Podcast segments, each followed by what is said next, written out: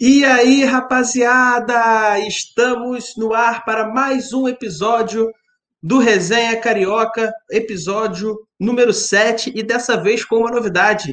Estamos no YouTube e em vídeo. É cada um respeitando, né, a quarentena, respeitando as medidas de isolamento, cada um nas suas casas, mas estamos em vídeo para você também poder assistir ao nosso debate no YouTube. Então, se você está acostumado a ouvir a gente pelo Spotify, vou deixar o link aí na descrição para você acessar o link do vídeo, acessar o vídeo, dar um like e se inscrever também no nosso canal no YouTube, porque o podcast Resenha Carioca está agora também no YouTube. E no 7º episódio, o episódio dessa semana está recheado de assunto. Tem a fase de grupos da Libertadores, os grupos já foram definidos. Semana que vem a bola já começa a rolar pela Libertadores. Tem a Supercopa do Brasil e a Copa do Brasil rolando também, além também da reta final dos campeonatos estaduais. O Campeonato Carioca, no caso, chegou à 9ª rodada, vai ter o desfecho essa semana e a gente vai falar sobre tudo isso no episódio de hoje. Vamos começar então cumprimentando a rapaziada, a galera que faz parte desse time. Chamar primeiro aqui para falar com a gente o Eduardo Freire. Dudu, seja bem-vindo ao 7º episódio do Resenha Carioca, o primeiro gravado em vídeo para o YouTube, Dudu. Boa noite, bom dia, boa tarde, boa madrugada, bom momento, como o Felipe gosta de dizer, a todos, queridos ouvintes, camaradas de resenha. Momento que o Vasco começa a tomar forma do seu time, de quem vai jogar, a gente começa a identificar mais ou menos como é que vai ser a armação dessa equipe. Eu vejo com otimismo esse início de trabalho, não só do Marcelo Cabo, mas de toda uma estrutura. Valeu, Dudu! Tamo junto. Agora vou chamar o nosso amigo Gabriel Macieiro, Gabiru, ele que já está acostumado aí a aparecer nas lives do setor visitante, já está acostumado com essa vida de youtuber. Seja bem-vindo, Gabiru! Muito obrigado, JP, um prazer estar aqui, aos amigos da mesa, aos nossos telespectadores. Eu não estou longe de estar acostumado, fiz rádio para não ter que aparecer, mas chegamos numa época que tudo é tela, tudo é imagem. É um prazer estar aqui, embora o Botafogo esteja cada vez mais dando sofrimento para a gente. O botafoguense não tem um dia de descanso, quarta-feira já tem jogo, a gente vai falar muito sobre isso. Tamo junto, JP.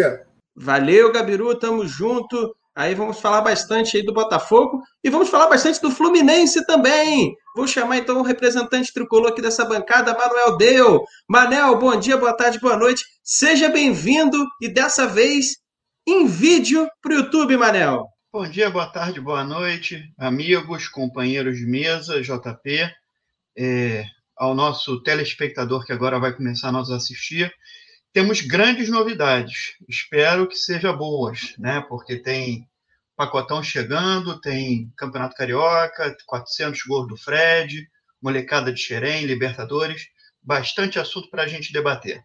É isso aí, bastante coisa para a gente debater no episódio de hoje, recheado. E por último, não menos importante, vamos falar com o campeão da semana, ele que está com um sorriso de orelha a orelha, é campeão brasileiro, é Supercopa, mas pode falar que é campeão brasileiro, não pode, Felipe? Seja bem-vindo ao 7º episódio.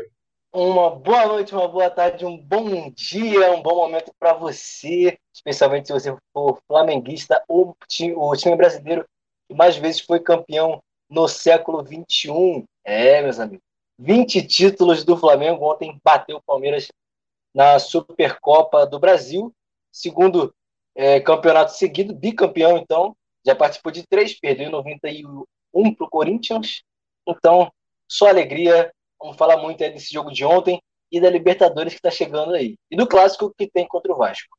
Tá certo. Valeu, Felipe, que está feliz da vida, sorriso de orelha a orelha. Então, vambora que tem mais um episódio do Resenha Carioca começando, galera. Vem comigo, vem com a gente. Vou botar aqui os convidados todos na mesa, toda a nossa mesa já apostos para o debate. O primeiro assunto do episódio não pode ser diferente: Supercopa do Brasil no domingo. O Flamengo bateu o Palmeiras nos pênaltis, um jogão de bola, hein, gente? Eu sei que o Felipe é suspeito para falar desse jogo, mas eu acho que até os outros amigos, o Manuel, o Gabiru e o Dudu, que não são flamenguistas, mas que, se caso tenham visto o jogo, tenho certeza que curtiram um bom jogo de bola. Vou falar primeiro com o Felipe, que é o campeão, Que emoção, hein, Felipe? Jogo muito bom, o Flamengo começou perdendo, empatou. Nos pênaltis também começou perdendo, ficou com 2 gols de desvantagem, mas aí o Diego Alves salvou a pátria do Flamengo. Que jogo, hein, Felipe? Jogaço, né? Superou as minhas expectativas. Eu esperava um Palmeiras bem mais descansado, no quesito que eles ficaram um bom tempo sem jogos, jogaram na quarta-feira passada, ganharam do Defensa e Justiça na Recopa, mas eles me surpreenderam nesse jogo, mostraram que tem um bom nível sim, e vão brigar com o Flamengo aí no ano, já desde o ano passado, tanto que eles foram campeões da Libertadores, da Copa do Brasil, um jogão de bola que a gente pôde ver, eles saíram na frente, o Flamengo buscou a virada no primeiro tempo, eles empataram, e aí nos pênaltis, só emoção, né? O Flamengo quase perdeu por 2 vezes, o Palmeiras teve a chance de matar em 2 pênaltis consecutivos, e o Diego Alves mostrou toda essa categoria, experiência, para garantir aí mais um título para o Flamengo. Agora, sem palavras, né, cara? Para falar do jogo em si, o Flamengo jogou muito bem aquele primeiro tempo, o Palmeiras saiu na frente, o Flamengo conseguiu se impor e buscou o empate e no final buscou a virada. E no segundo tempo o time parece que cansou, não sei se foi questão do horário, questão do calor, acredito que não, acredito que o Palmeiras tem um bom time sim, e tem um bom elenco e conseguiu igualar o jogo, ser até melhor nos números, teve uma finalização a mais escanteios e conseguiu um empate muito merecido, e quem saísse campeão ontem seria justo. Acabou que deu o Flamengo, mais uma vez aí, mais um título, o 8º ou 9º em 2 anos. Já até perdeu a conta. Felipe já até perdeu a conta da quantidade de títulos que o Flamengo ganhou. Manel, no bolão que a gente fez aqui, que a gente até postou no nosso Instagram, se você não segue lá a gente, @resenha_carioca com 2 A's no final, Manel foi o único que apostou na vitória do Palmeiras, né? Colocou 2-1 lá. Você acreditava de fato que o Palmeiras poderia vencer o Flamengo? Ou foi mais uma questão de rivalidade mesmo, Manel? O que você achou do jogo também? Olha, eu vou ser sincero, eu não vi o jogo por completo, né? Mas a grande parte que eu vi, eu achei um jogo bem disputado, em alguns lances até com jogadas mais ríspidas, pela gana de querer ganhar o jogo. Então, eu acho que são as 2 principais equipes do ano que vão disputar todos os títulos. Flamengo sempre muito forte, Palmeiras está vindo muito forte, treinadores que estão mostrando capacidade, o Abel já vem há mais tempo, o Rogério Ceni pegou um trabalho já mais estruturado, então acho que os 2 vão fazer a disputa, vai ficar centralizada nos 2, com mais um time ou outro podendo aparecer. Tá certo aí a opinião do Manel. Gabiru, Dudu, vocês querem acrescentar alguma coisa aí sobre o assunto Supercopa do Brasil, sobre o jogo entre Flamengo e Palmeiras, Flamengo saiu campeão? Eu já estava 3 semanas já sem fazer churrasco, eu estava desesperado, acordei no domingo, eu fui para o mercado comprar um pedacinho de carne, uma cervejinha gelada, para fazer minha farra aqui. Eu não vi o jogo, a única coisa que eu estava torcendo era para dar o 3-3, um palpite esdrúxulo que eu dei semana passada, e... se eu acerto um 3-3, vocês iam ter que me aturar o ano inteiro, que eu ia perturbar muito vocês. De qualquer maneira, eu vi alguns lances. Pô, golaço do... muito bonito o gol do Rafael Veiga. É um jogo bom, né? Com equipes, né, de qualidade técnica, que a tendência é que seja isso mesmo que o Manuel falou. Deles sobrarem esse ano. A não ser que algum outro time, de repente um São Paulo ou o Grêmio, consiga montar um time interessante. Atlético Mineiro não vem dando mostras de que vai conseguir isso. A tendência é que esses 2 sobrem na turma de novo esse ano. Gabiru, tem alguma coisa a acrescentar? Cara, achei o jogo bom. Acho que as 2, como falou o Dudu, acho que as 2 equipes... O Palmeiras é o time que pode bater o Flamengo, e ontem provou isso, provou que tem um treinador que estudou a equipe do Flamengo. O Flamengo que veio muito bem, né, com o seu time, descansou bem o seu time titular e entrou na hora certa do Campeonato Carioca, sem fazer muito esforço, e ontem fez um bom jogo também. É uma final de um jogo único, acontece isso, né? O jogo muda, não é aquele jogo de 3 pontos, então tudo pode acontecer agora. O Palmeiras não pode, com 2 chances para matar o jogo, perder, né? perdeu a disputa de pênaltis, isso não pode acontecer de jeito nenhum. Imagino que precisa de treinar muito melhor aí essa cabeça, o Palmeiras, né? O Luan, mais uma vez fazendo besteira, né? O Luan parece que em decisão ele some, mas parabéns aí pro Flamengo e um bom jogo para um domingo de manhã, uma boa final. A gente precisa de tanto entretenimento, né? Foi bom de ver. João, por isso que eu... E essa questão, assim, a missão do Palmeiras, ela é muito difícil, tá? O Flamengo está indo para o terceiro ano praticamente com o mesmo time, um time que é vitorioso.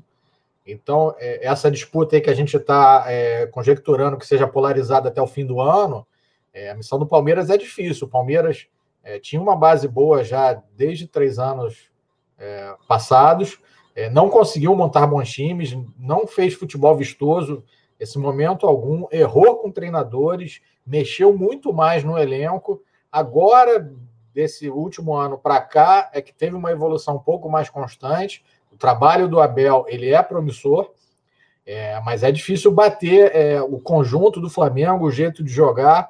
E o Rogério Ceni começa a dar a cara dele ali, acrescentar outras características para um time que já era bom, que já funcionava, que já se conhece e com jogadores com o QI acima da média para jogar bola. A consciência tática dos jogadores do Flamengo, ela é muito interessante. Então, essa missão do Palmeiras aí para o resto do ano, bater esse time do Flamengo, não vai ser para qualquer um, não. Vai ser difícil. A não ser que aconteça alguma coisa, uma transferência que mexa no elenco ou algum outro tipo de problema extracampo ou uma pandemia, a gente não sabe. Aconteceu ano passado, quando o futebol voltou. O Flamengo foi um time que foi bastante impactado e afetou o restante do ano todo. O Flamengo oscilou muito. Ganhou pela qualidade do elenco que dispunha, mas afetou bastante. Eu só vejo isso acontecendo esse ano por algum fator assim fora do normal. Aí, a opinião do Dudu sobre o jogo de domingo da Supercopa do Brasil entre Palmeiras e Flamengo. E, além da Supercopa do Brasil, né, estão rolando os outros campeonatos. Estão rolando, por exemplo, a reta final do Campeonato Carioca. Né? Domingo, o Flamengo não jogou a 9ª rodada, vai jogar na quinta-feira contra o Vasco da Gama. Nós vamos falar sobre esse clássico. Mas antes, quero chamar aqui novamente o Gabriel para a conversa, porque o Botafogo foi o primeiro dos grandes cariocas a jogar na rodada, jogou no sábado contra o Volta Redonda, naquele horário maravilhoso de 9h05 da noite, e empatou 2x2, um jogo bom, um jogo bem legal para um sábado à noite, né? Pena que o horário não ajuda. O que você tem a dizer sobre o jogo e sobre a campanha do Botafogo em si, Gabiru? O Botafogo está a 4 pontos do Fluminense, vai jogar contra o Fluminense no final de semana, precisando aí vencer para se classificar para as semifinais do Campeonato Carioca. O que você achou do jogo 2 para o Volta Redonda, 2 para o Botafogo, Gabiru? Mais um jogo com algumas falhas de defesa, né, de posicionamento. O Chamusca foi testar a grande contratação, Rafael Carioca, na esquerda, no lugar do jovem promissor PV. E não deu certo, obviamente, né? Rafael Carioca era o terceiro reserva do Vitória e falhou nos gols, teve algumas falhas, o Ricardinho foi mal, e estou achando ruim porque o Chamusca demora a trocar, né? Você tem que aproveitar as substituições, já que seu elenco é ruim, você tem que surpreender em outras coisas e o Botafogo não está conseguindo fazer. De ponto bom nesse jogo foi o Navarro, que o Matheus Babi hoje foi confirmado, já viajou para o Paraná e conseguiu a transferência lá para o Atlético Paranaense. E o Navarro está sendo a grande surpresa, né? Está conseguindo fazer bem a função de atacante, faz muito bem pivô, fez um golaço no jogo domingo, no jogo sábado, mas um jogo, mais uma vez, ruim. Eu penso assim, como botafoguense, o torcedor do Botafogo tem total razão de ficar com raiva, até porque são 3 temporadas, ou 30 temporadas, como você queira, do time pagando mico, do time fazendo besteira, 3 já no Campeonato Carioca, que o time não consegue vencer o Volta Redonda. E o normal era esperar, agora falando como jornalista, o normal era esperar que o Botafogo não se classificasse nesse Carioca. O time está saindo de um trauma muito grande, cheio de contratos mal amarrados para o clube. Né? Hoje saiu uma matéria no Globo Esporte mostrando o Calu. Ele poderia rescindir a hora que ele quisesse, o Botafogo não. O Botafogo tem que pagar 1.700.000. Tem o Né Carlos, mais 1,5 milhão. Então é um elenco difícil de ser feito, com um treinador inexperiente, com times grandes. e que vai ratear bastante ainda. Esse jogo de quarta-feira é muito importante. E aí, Gabiru, uma pergunta que eu te fiz em off, e eu já vi alguns torcedores do Botafogo já reclamando do Marcelo Chamusca, já pedindo, né, reclamando, alguns até pedindo a demissão já do Marcelo Chamusca. Não sei se é exagerado, eu te faço a pergunta. Já podemos criticar e cornetar o Chamusca ou está cedo ainda, Gabiru? Não, podemos cornetar e criticar. Agora, pedir a saída é uma maluquice sem nenhum propósito, né? Era normal que ele fosse escorregar nesse começo. Tá irritando, tá fazendo besteira, mas pedir a saída. Se o Botafogo quer virar um clube profissional, porque ele é amador há um tempo já, é bom ele começar a parar de ter esses pensamentos pequenos. Acho que o torcedor tem sua razão de ficar irritado, como já falei antes. A demissão do cara com um mês de trabalho, que não teve pré-temporada, é sempre bom lembrar, é complicado, né? Mas o torcedor do Brasil é meio assim, ele acha que tudo cai do céu. Então... não é muito diferente de outras torcidas no Brasil. Eu brinquei aqui que eu vi torcedor botafoguense no Twitter falando que o Jair Ventura já foi demitido do esporte. Ele não tem direito de falar. Esse aí não tem direito de falar. O que o Jair Ventura fez de bom depois de sair do Botafogo? Nada. O currículo dele é zero. Aquilo foi uma fase e passou. Para de olhar do botafoguense. Isso eu digo de diretoria, porque o torcedor... são vários tipos de torcedor. Tem torcedor que acompanha, que não acompanha, que é completamente normal. O botafoguense diretor, ele tem que parar de olhar o retrovisor. Qualquer jogador que passa no Botafogo e vai o mínimo bem, é aquele sentimento que a gente tem na cabeça, sabe? De só guarda coisas boas. Quem não está aqui é o melhor jogador, quem não está aqui é o melhor treinador. Pô, Jair no último ano dele, fez um 2017 ótimo, no final cagou tudo e deu uma entrevista horrorosa. Se ele tivesse saído e tivesse mandando bem, era uma coisa. Agora ele saiu e não fez nada. Nada. Só pagou mico onde foi. Então é um absurdo pedir ele. Comece a olhar para frente. E não é tocando treinador nesse momento que o clube vai melhorar. O Jair Ventura não conseguiu fazer jogar o trio de ataque Bruno Henrique, Gabigol e Rodrigo, que está no Real Madrid hoje. Só para lembrar. É aquela coisa, né? Aquela lembrança que é sua. Pelo Santos. Rodrigo. E ainda falando sobre a nona rodada do Campeonato Carioca, o Fluminense jogou no domingo, né? No sábado jogou Botafogo, no domingo jogou o Fluminense, e foi um jogo bem marcante, né, Manuel? Para o Fluminense, pelo belíssimo gol que fez o Kaique, golaço, jogador que já está muito bem encaminhado para o Grupo City, para ir jogar no Manchester City, quando completar 18 anos, e o Fred chegou ao gol de número 400 aí na carreira, é um grande ídolo tricolor, não sei se é o maior ídolo do Fluminense, mas eu acredito que possa entrar nessa discussão. O que você tem a dizer do jogo e do Dom Fredon? 400 gols na carreira, Manuel. Vamos começar pelo jogo. Fraquíssimo até conseguir fazer o primeiro gol. Tomou... teve muita dificuldade para passar pelo Nova Iguaçu, que veio com todo mundo atrás, então criou muita dificuldade, sem poder de marcação na parte alta do ataque. Até porque com o Fred e Nenê no ataque não tem como marcar saída de bola. Só conseguiu depois que o moleque de Xerém, o Kaique, passou por 5 e resolveu fazer o gol. Aí o Nova Iguaçu teve que abrir e aí surgiram oportunidades para o Fluminense poder fazer mais um gol, fazer o Fred fazer o gol número 400 dele e também o John Kennedy para encerrar a partida. Dá para ver algumas deficiências que vai ter para Libertadores e tem que contratar, porque do jeito que está, vai passar vergonha na Libertadores. A gente já vai falar um pouco da Libertadores especificamente mais à frente. E o Fred, Manuel, você acha que o Fred pode ser considerado um dos maiores ídolos do Fluminense? Se não o maior, pode pelo menos entrar nessa discussão? Olha, com certeza ele está no top 3. Tá? Ele está junto com o Castilho e o Fred... Pode ser um Rivelino, pode ser... Acho que ficam entre esses três, né? Porque o Rivelino, pelo histórico de ter tirado... O Fluminense ter tirado ele do Corinthians, na época que foi. O Castilho, por ter sido, para mim, o melhor goleiro do Fluminense de todos os tempos. E o Fred está caminhando para ficar ali no top 2, porque acho que superar o Castilho é muito difícil. Tem torcedores que já acham ele o número 1. Eu acho que teria que, vamos dizer, ganhar um título muito importante para poder superar o Castilho. Bom, Libertadores começa semana que vem, né? Quem sabe? Quem sabe ele não conquista esse título importante aí pro Fluminense. E a nona rodada do Campeonato Carioca teve início no final de semana e falta um jogo para ser finalizado, que seria na quarta-feira, mas foi passado para quinta. Jogo entre Flamengo e Vasco. O Flamengo, desde semana passada, já queria o adiamento desse jogo. O Vasco nem consultado foi, Dudu. O Flamengo pediu, a Fed na segunda-feira acatou, nem consultou o Vasco. E o jogo que seria quarta-feira, 9 horas da noite, 9h30 da noite, foi para quinta-feira, 7 horas da noite. Você acredita que para o Vasco faça alguma diferença essa mudança? Para o Flamengo talvez faça, para o Vasco.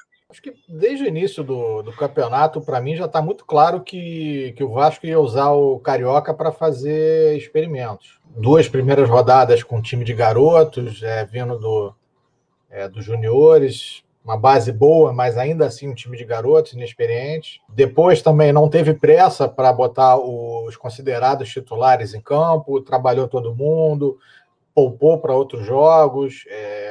Na Copa do Brasil, o primeiro jogo foi meio com o que tinha, no segundo jogo já poupou, aí o time que jogou semana passada deve ser o time principal.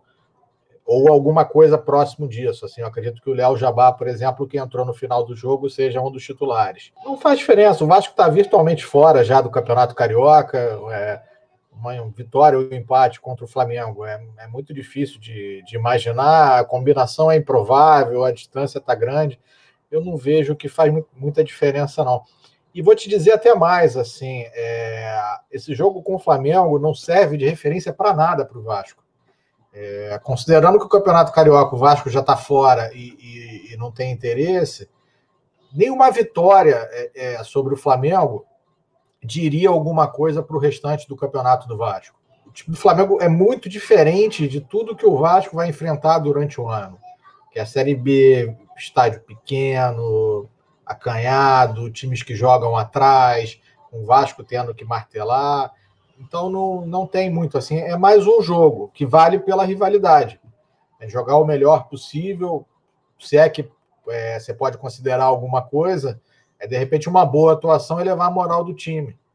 Isso para um elenco que está começando a ser formado, você começar com um bom resultado contra um grande adversário, isso é interessante. Mas tirando isso, não diz muita coisa. É mais um jogo.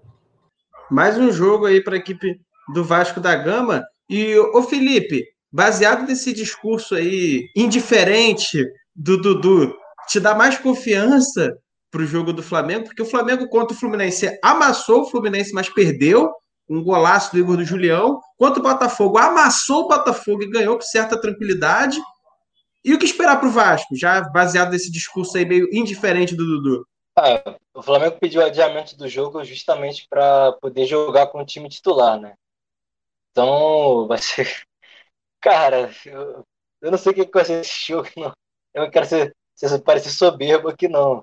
Mas melhor não vou falar muita coisa, não. A gente vai jogar quinta-feira com o Vasco, sábado pega a Portuguesa, aí deve ser um time totalmente reserva. E na terça-feira já tem Libertadores, que tem a maratona, né? Vai rolar essa maratona aí.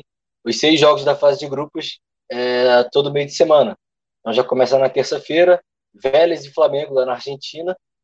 Então esse jogo com o Vasco aí, cara, eu encaro como uma preparação também, até porque é um clássico. Mas é aquilo. Não vai ser um jogo no nível do Palmeiras, vai ser um jogo no nível Fluminense, Botafogo. Vai ser nível Carioca. Eu não quero falar muita coisa. Toda essa alteração, isso é previsto em regulamento, a federação pode fazer, não tem. Mas deixa eu ver se eu entendi. O jogo seguinte ao Flamengo e Vasco, o Flamengo joga sábado? Joga contra a Portuguesa. O Flamengo joga domingo. Eles adiaram de quarta para quinta. Tá muito estranho isso, tá muito mal contado, né, seu Eduardo? Tá muito mal contado, vamos falar a verdade? Alô, Fred? Cara, não dá pra esperar muito. Já pode a corneta pra federação, pro Rubens Lopes? Não é possível. Foi consultado. Aí, cara, na boa, eu não sou adepto dos euriquismos, não. Eu não entrava em campo. É bom lembrar que o Botafogo jogou... Tá de brincadeira, cara. Cadê a liminar? Cara, não tiveram nem cuidado de botar outro jogo no domingo?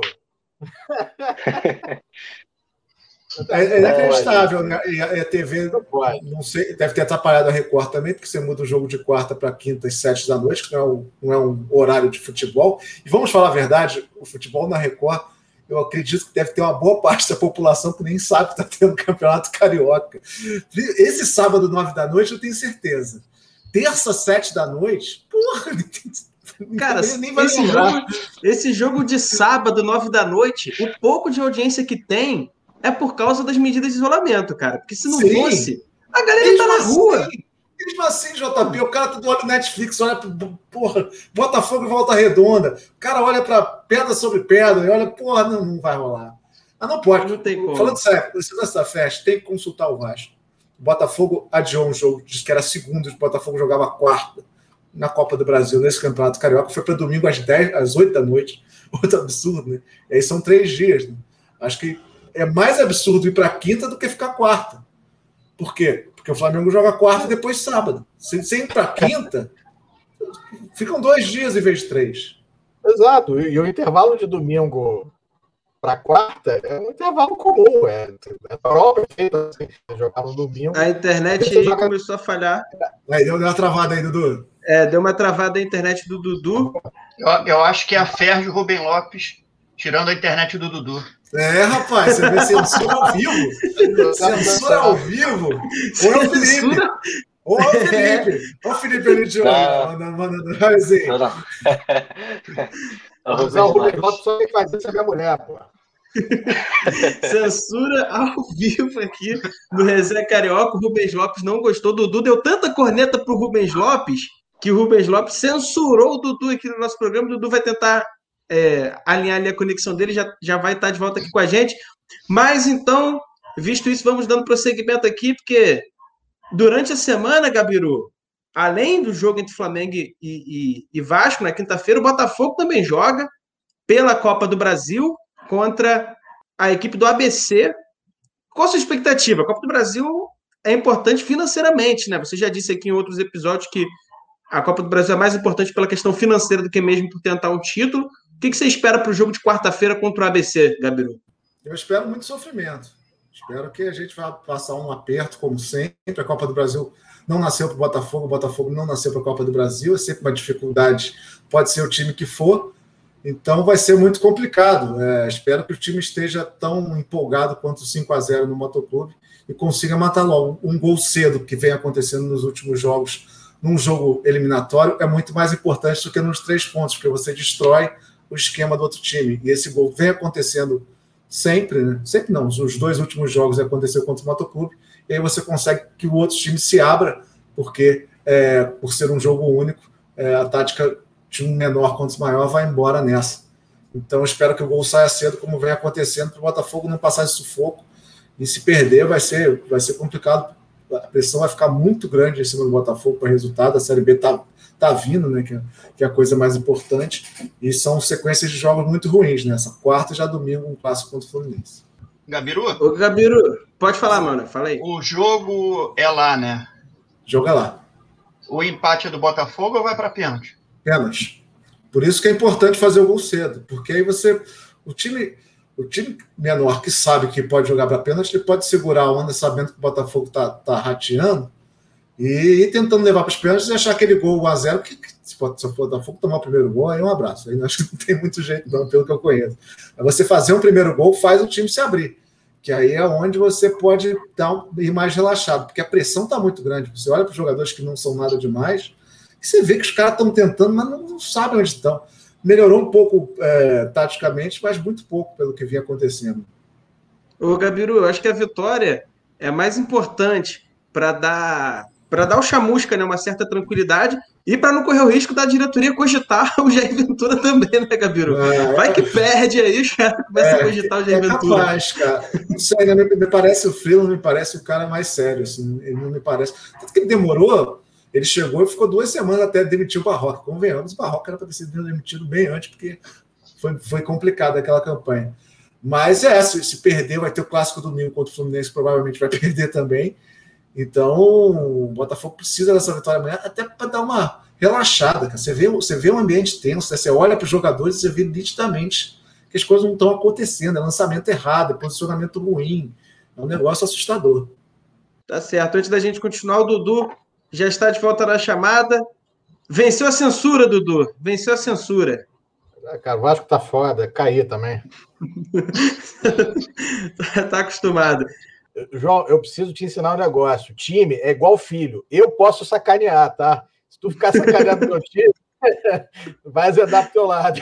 E continuando a falar ainda de Copa do Brasil, na semana passada, foi a vez do Vasco jogar. O Vasco venceu o Juazeirense por 2-1 fora de casa, se classificou para a próxima fase. E assim como o Botafogo, como o Gabiru falou do Botafogo, Dudu, acredito que a Copa do Brasil para o Vasco seja a mesma coisa. É mais importante pela questão do dinheiro do que uma possibilidade de título, que eu acredito que seja remota. Não sei, Dudu, o que você achou da vitória do Vasco, da estreia também, né, do Léo Jabá e do Morato? Eles fizeram a estreia nesse jogo. O que você achou da vitória do Vasco, da estreia deles e da possibilidade do Vasco da Gama na competição? A vitória em si não diz muito, né? É aquilo que eu falei na abertura, né? É mais o primeiro passo em relação ao time que deve ser o principal para o restante da temporada. O financeiro é importante. A Copa do Brasil, acho que tem um pouquinho a mais, um pouquinho além do financeiro só. Tem a questão da moral também. Uma boa vitória, isso eleva.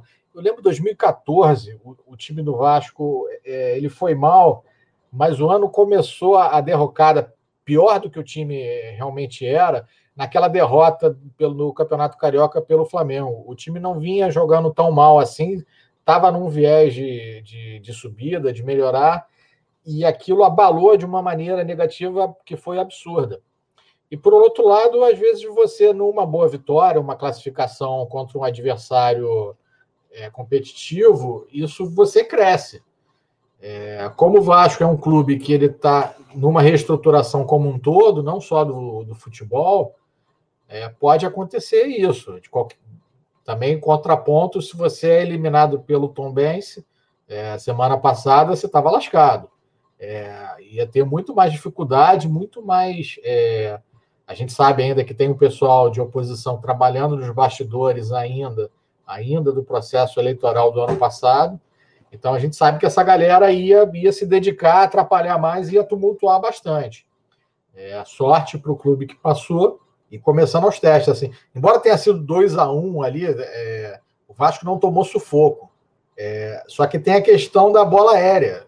O Vasco, a bola pinga na área pelo alto, é quase gol para o adversário. Então, o Vasco não tomou sufoco, mas é aquela coisa. Aquele final de jogo, a bola rifada na frente... o Vasco tem boas chances de tomar o gol, que foi o que aconteceu. Uma bola cruzada da esquerda, o Ricardo Graça não acompanhou, falha de posicionamento. Assim, não vou nem culpar muitos jogadores, porque eu não sei até que ponto eles treinam com 3 zagueiros, e foi o que o Vasco fez no final da partida ali. De qualquer maneira, a intensidade melhorou. O Morato parece que vai ser um jogador interessante. O Peck, embora esteja fazendo, não acho que ele aguente uma temporada inteira, ele está se destacando agora, mas você vê que o nível de entrega dele físico é muito alto. Não acho que uma temporada inteira só ele ali ele consegue. Se puder chegar mais um jogador veloz de lado de campo, seria excelente para esse esquema que o Vasco parece montar, assim como mais gente também para a cabeça de área. Ainda mais o Andrei agora, que parece que o Santos vem atrás dele. Começa a se encaixar, assim. Os zagueiros, ao contrário do que eu esperava não ver mais o Castan com a camisa do Vasco. Ricardo Graça assumiu, deram a braçadeira para ele, ele começou a jogar muito mal. O Castan voltou, ressuscitou o Castan, pelo visto, vai ser mantido como titular. Tem o Hernando ali pelo lado direito, que não é nenhum fenômeno, mas também não compromete tanto. As laterais, finalmente, parece que o torcedor do Vasco vai ter um ano sossegado. Vai ter o revezamento ali do Léo Matos, né? Porque ele toma cartão, jogo sim e outro também.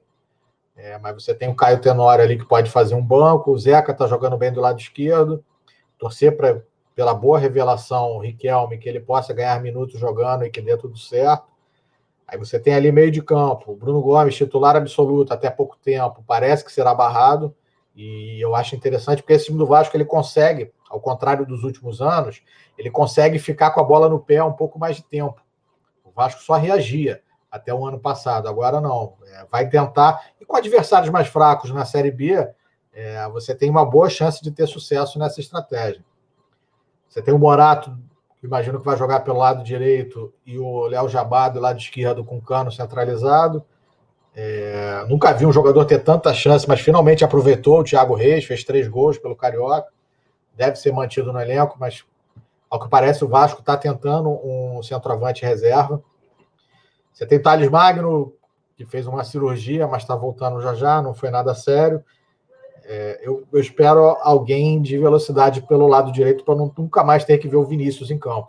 Então, aos pouquinhos, assim, você com um time barato, você vê que é um esquema que dá para ajustar, você monta um time competitivo sem nada demais. Vamos ver como é que vai ser o restante do ano, mas é porque animado é uma expressão muito forte, assim. Quem fica animado é um time que, você sabe que o time vai entrar para disputar um campeonato para ser campeão. Mas a reestruturação do Vasco está num caminho interessante. Acho que tudo que o vascaíno quer nesse momento é que a dívida não aumente e que você tenha um 2021 tranquilo, com um acesso mais ou menos sacramentado ali em agosto, setembro.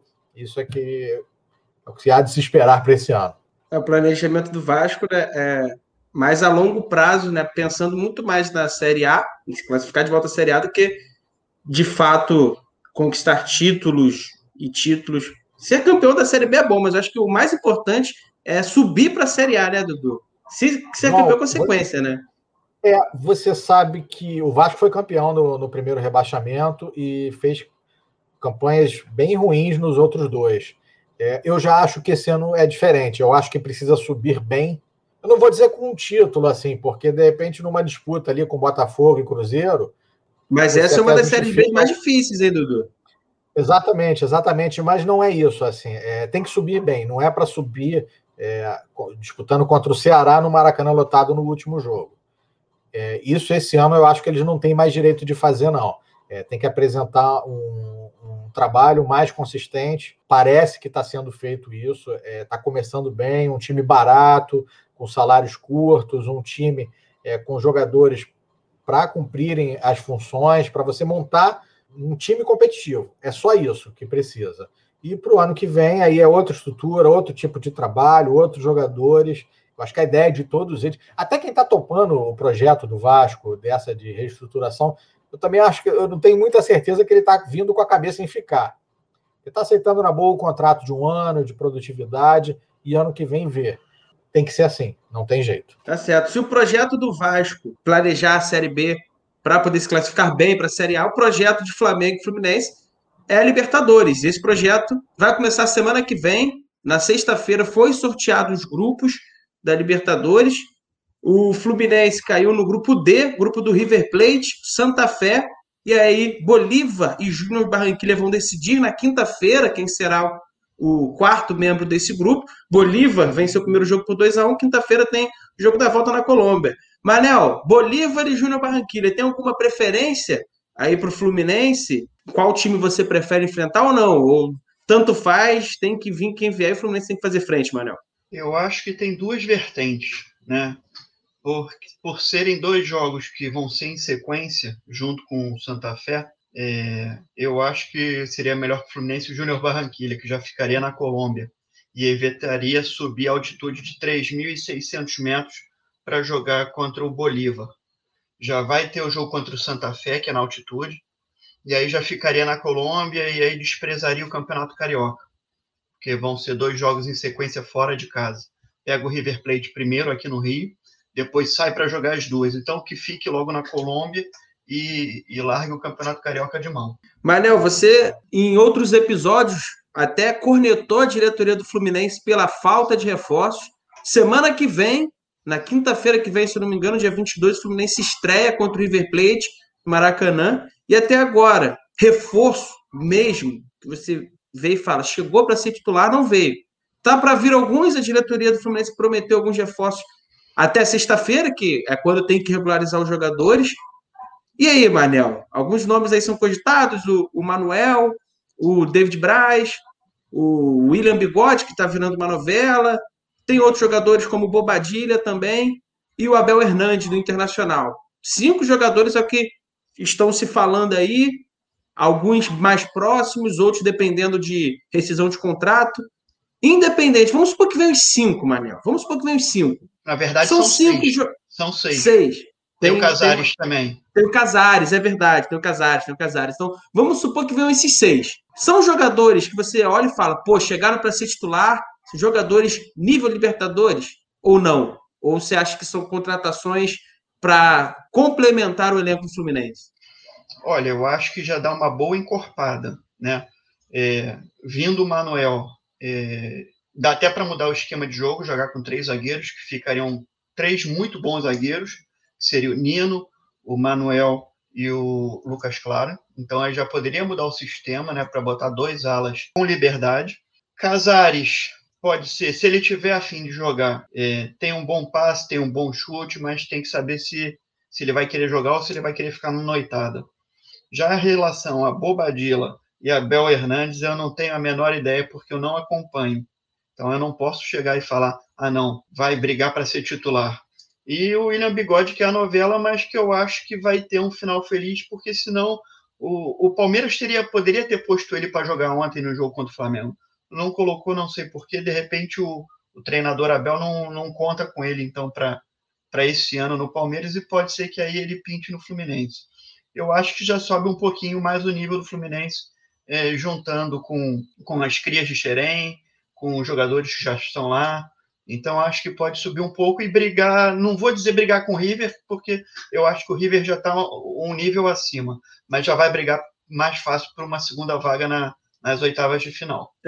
O David Braz e o Cazares, eles já se acertaram com o Fluminense, eles já estão acertados, mas o Cazares tem contrato até junho desse ano com o Corinthians. O Corinthians não deve dificultar a rescisão dele, porque o Corinthians, ele é um salário um pouco caro, o Corinthians está com tanta dívida que está precisando se livrar de jogador. E o David Braz, apesar de já estar quase acertado com o Fluminense, o Grêmio tem muitos desfalques aí na zaga. O David Braz, por isso, foi inscrito, ele não ia ser aproveitado pelo Grêmio, mas devido a esses desfalques, foi inscrito para o Grêmio para jogar a Libertadores, e aí isso pode dificultar um pouco a rescisão dele em relação ao Grêmio. O William Bigode depende da decisão do Palmeiras, e o Bobadilla e o Abel Hernández estão bem encaminhados, né? O Abel Hernández não deve ser aproveitado pelo time do Internacional. Bobadilla também está bem encaminhado. Agora, o Bobadilla era reserva no Guarani do Paraguai, né? Então, foi o que o Manuel falou, também não acompanho, mas vamos ver o que vai ser aí, caso ele venha, se vai ser um reforço de fato, se vai ser mais uma contratação, né? O outro clube que vai jogar a Libertadores também é o Flamengo, como a gente já disse, atual campeão da Supercopa do Brasil. O Flamengo caiu no grupo G, com LDU, Vélez Sarsfield e Unión La Calera, e vai estrear na terça-feira na Argentina contra o Vélez. Grupo difícil, Felipe? Grupo complicado ou é um grupo que dá para se classificar bem? Ao contrário do que muita gente achou, eu achei um grupo tranquilo, cara. O Vélez é uma equipe argentina, então já é um jogo difícil, complicado. Acredito que seja no nível do Racing, como nas oitavas de final do ano passado. É praticamente isso. La Calera, que a gente conheceu ano passado, quando eliminou o Fluminense da Sul-Americana, é um time que veio crescendo ao longo do ano passado, tanto que agora chegou na Libertadores. Tem que abrir o olho, cara. Libertadores, não tem jogo fácil, mas pelo time do Flamengo, pelo elenco, é o franco favorito do grupo, mas tem que jogar para se classificar. A LDU também já mostrou problemas.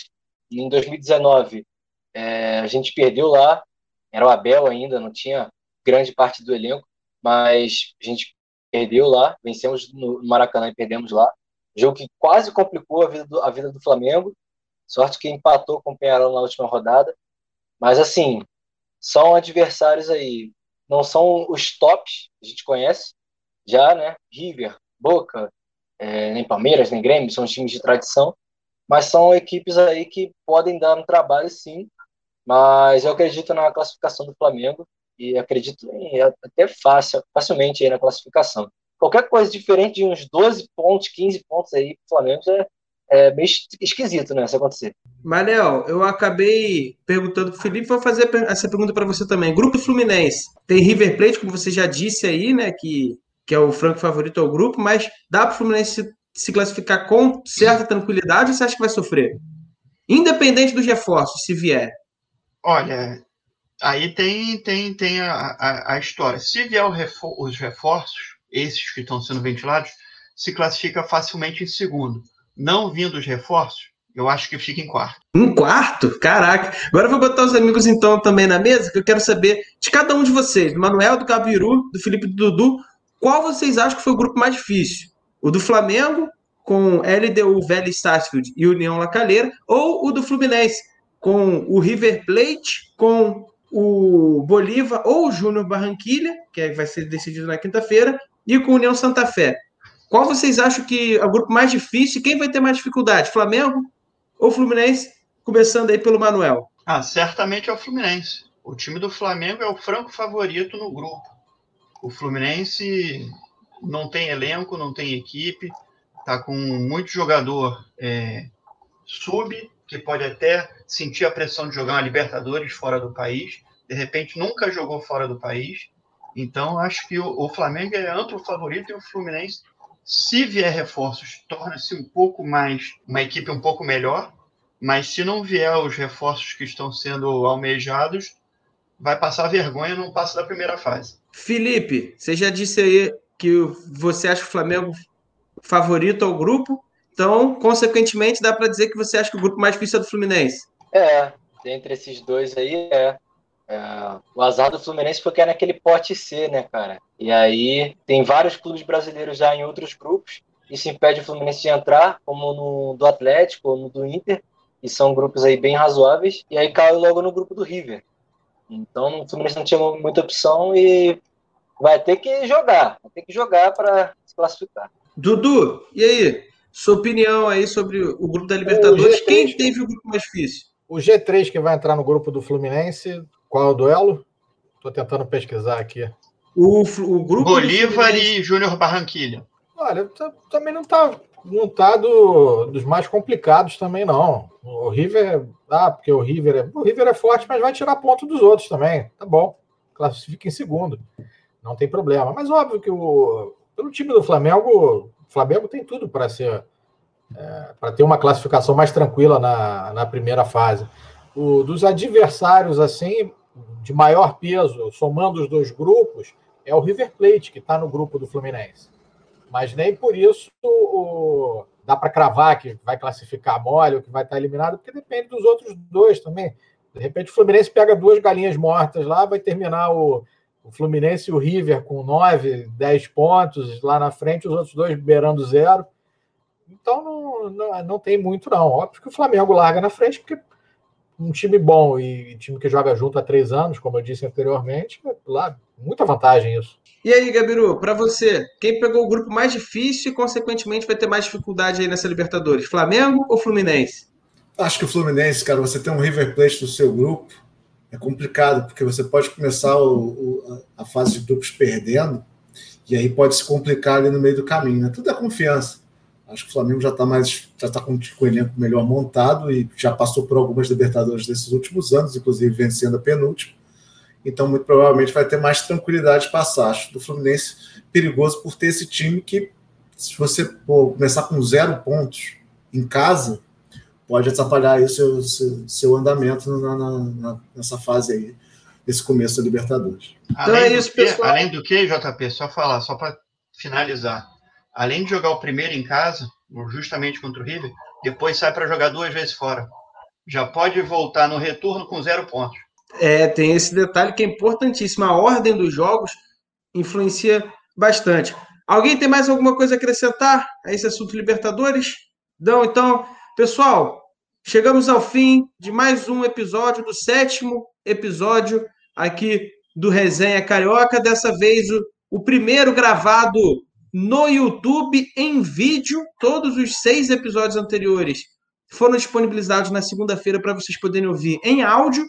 E este, o episódio número 7, é o primeiro que você pode acompanhar em vídeo. Repito, cada um das suas casas, procurando respeitar as medidas de isolamento, mas conteúdo sempre muito bom, muito legal. Então, você que está nos ouvindo nesse momento no Spotify, o link vai estar aí para você na descrição. Clica aí, já vai ser direcionado para a nossa página no YouTube, já se inscreve e assista ao episódio. E também é importante, porque no YouTube tem tem os comentários, né? No Spotify não tem caixa de comentários, no YouTube, então você pode deixar seus comentários, que além de ajudar a gente, você pode dar suas opiniões sobre tudo que a gente debateu aqui, pode sugerir pauta, sugerir temas para a gente discutir futuramente. É muito legal ter essa interação aí com vocês. Vamos chegando ao fim de mais um episódio. Hora deles se despedir e, claro, também hora da famosa corneta. Eles vão se despedir sempre com aquela cornetada que eles adoram fazer, eles esperam esse momento final do programa para dar cornetada. Vou começar com o Felipe, que está numa semana boa. Não sei se tem muito o que cornetar, não, Felipe. Tamo junto.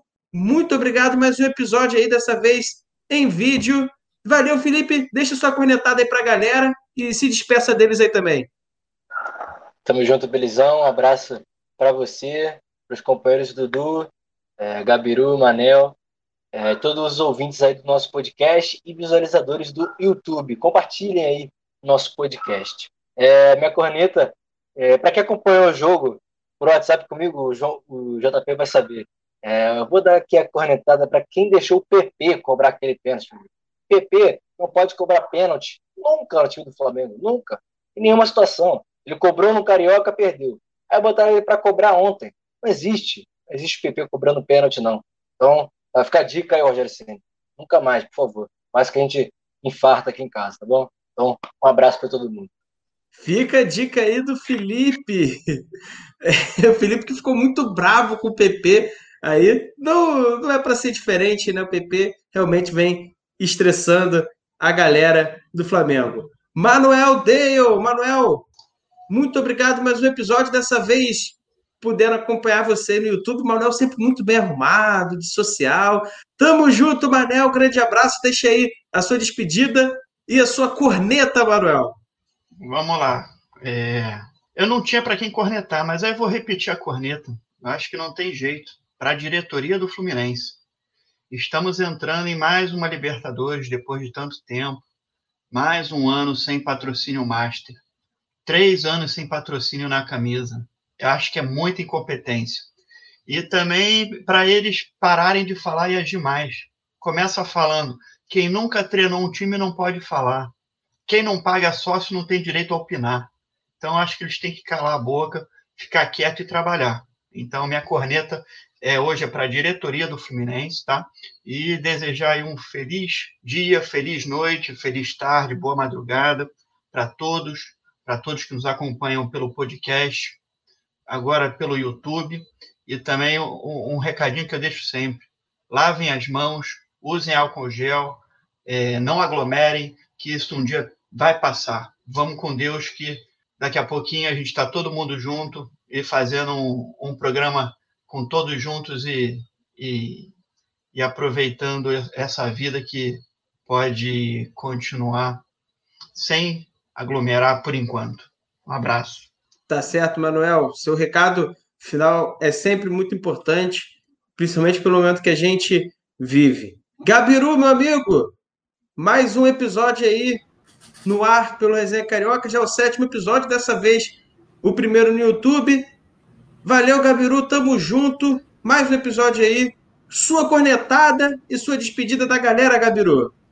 Um grande abraço a todos da mesa, parabéns pela camisa que o senhor está usando. Poderia ter falado de Iron Maiden, que seria muito mais legal aqui, mas minha cornetada poderia ser para o Chamuxa, que botou o Rafael Carioca, poderia ser para ele também por não aproveitar muito o Matheus Nascimento, mas vai para a antiga diretoria do Botafogo, que não era uma diretoria, né?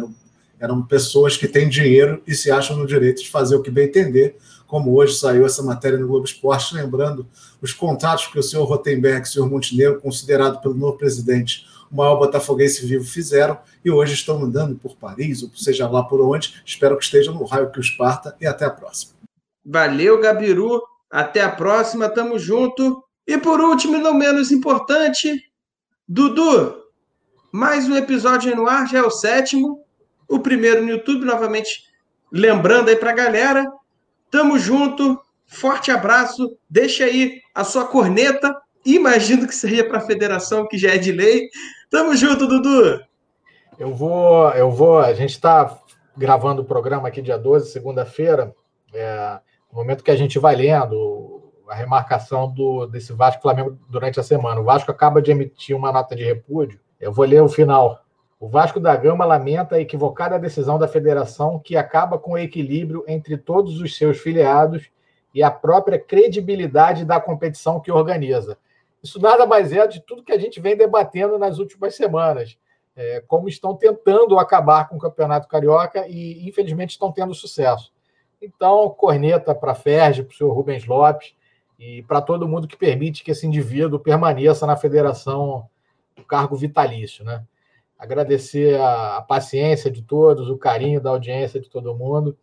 E um abraço, até semana que vem, aguardo ansiosamente. Valeu, Dudu, tamo junto, grande abraço. Galera, repito, estamos no YouTube, você que está ouvindo a gente pelo Spotify, o link vai estar na descrição para você poder acessar o nosso canal no YouTube, poder acompanhar este episódio. Os outros 6 já estão lá disponíveis em formato de áudio, como você já está acostumado a ouvir no Spotify, mas esse 7º episódio está lá em vídeo para vocês poderem nos acompanhar e comentar também. Participe lá, deixe seu comentário, sua opinião, sua crítica construtiva, uma sugestão de pauta, uma sugestão de assunto, deixa lá, porque a interação com vocês também é muito importante.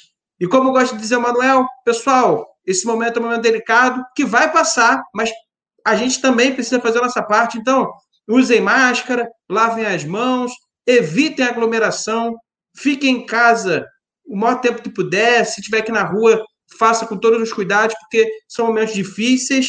Isso só vai passar se a gente também fizer a nossa parte. Então é isso, pessoal. Espero vocês para os próximos episódios. Agradeço a audiência. Siga a gente nas redes sociais. Facebook, Resenha Carioca. Twitter, Resenha Carioca também. Podcast Resenha Carioca. E Instagram, Resenha A, Carioca A, 2 As no final de cada palavra. Siga a gente lá. E, relembrando, inscreva-se aí no canal do YouTube. Deixe seu like, deixe seu comentário. Compartilha para a galera. Valeu, pessoal. Tamo junto. Forte abraço. Até a próxima.